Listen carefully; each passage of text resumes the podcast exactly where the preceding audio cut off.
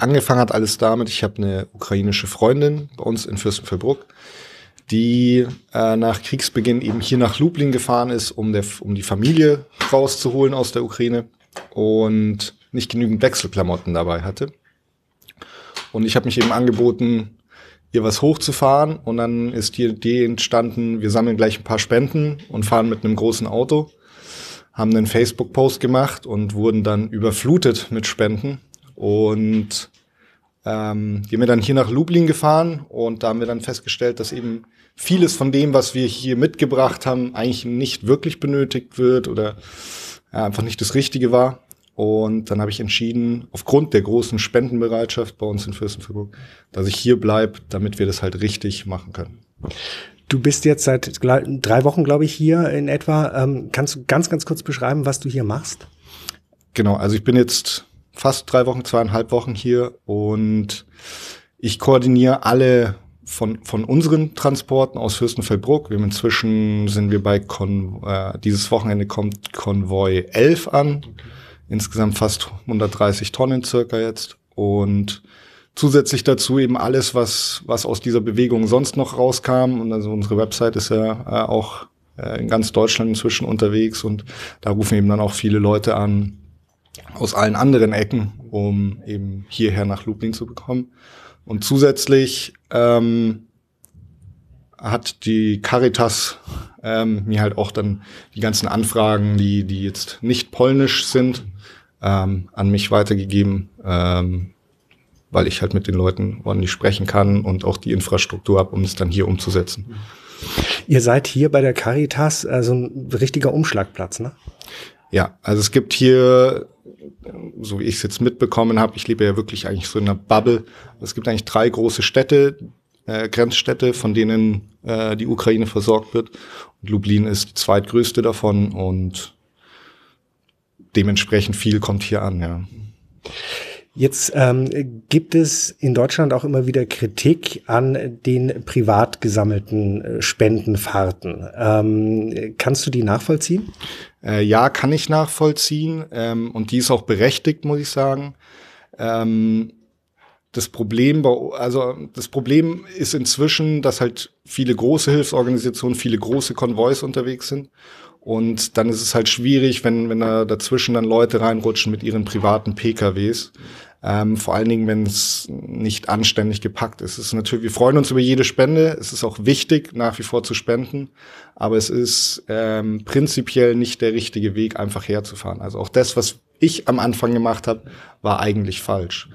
Ähm, aber jetzt mit der Zeit, dadurch, dass wir so groß geworden sind, ähm, passt es, aber also mein Appell ist eigentlich, äh, fahrt nicht in kleinen Autos, ähm, connectet euch, tut euch zusammen, macht große Konvois, kündigt euch vorher an, wohin ihr fahrt.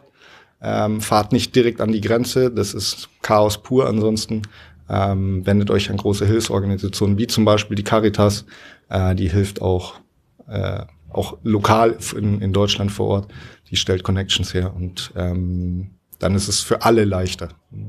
Jetzt kam heute ein äh, kleiner Konvoi, drei Transporte aus dem Allgäu, ähm, der jetzt momentan unten entladen wird. Ähm, hat der gepasst?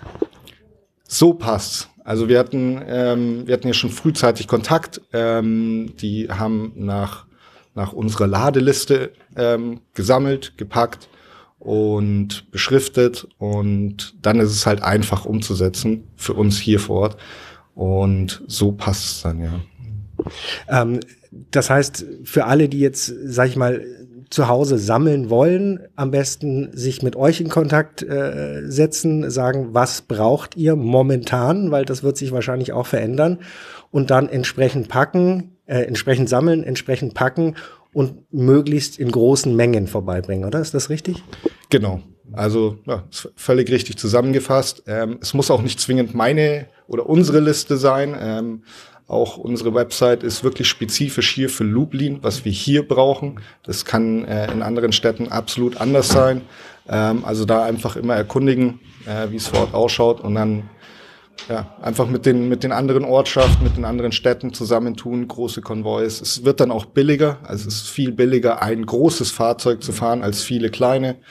Und äh, weil es ist ja dann doch auch, gerade aus dem Allgäu, da ist man auch bestimmt 15 Stunden unterwegs. Ähm, das ist dann einfach billiger, wenn man das alles zusammenfasst.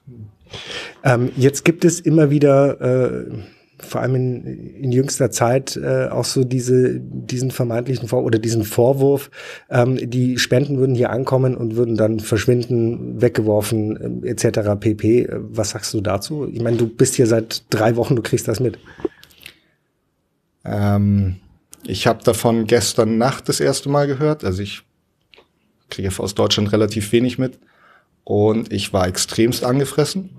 Ähm, alles, was bei uns ankommt, kommt auch definitiv bei Bedürftigen an, bei, also bei Kriegsopfern. Ähm, ähm, ja, also ich kann es nicht nachvollziehen. Ich weiß, wo unsere Sachen hingehen. Ich weiß, wo jeder LKW hinfährt. Ähm, ich habe mir jetzt die ganze Nacht auch Gedanken drüber gemacht. Ich kann wahrscheinlich auch nachvollziehen, woher dieses Misstrauen kommt. Es ist aber wahrscheinlich einfach darin begründet, wir fahren da in ein Kriegsgebiet. Wir können für nichts garantieren. Ähm, unser Transport heute geht nach Kharkiv. Ähm, also da wird auch das Zeug aus dem, von euch, aus dem mhm. Allgäu, ähm, hinfahren. Äh, das ist nahe der russischen Grenze, weit hinter Kiew. Ähm, da kann viel passieren. Kharkiv wird durchgehend bombardiert. Es, ähm, also ja, es kann auch mal was verloren gehen oder so, aber äh, nicht, nicht, also es ist nie die Intention. Äh, alles geht an Bedürftige und entweder hier vor Ort, direkt in Lublin, wo wir eben die Geflüchteten unterstützen, ähm, mit Essen, mit Trinken, mit ähm, Decken, äh, mit Unterkunft oder es geht halt direkt in die Ukraine mit großen Transporten.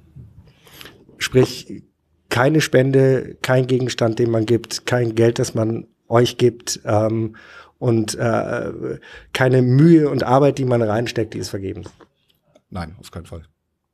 Dann sage ich ganz, ganz lieben Dank, dass du dir Zeit genommen hast. Äh, du hast so viel Arbeit und trotzdem hast du ein paar äh, Minuten Zeit genommen. Ganz, ganz lieben Dank und auch danke für deine Arbeit hier und äh, stellvertretend für alle anderen, die sich hier engagieren und weiß der Geier wo sonst noch. Danke.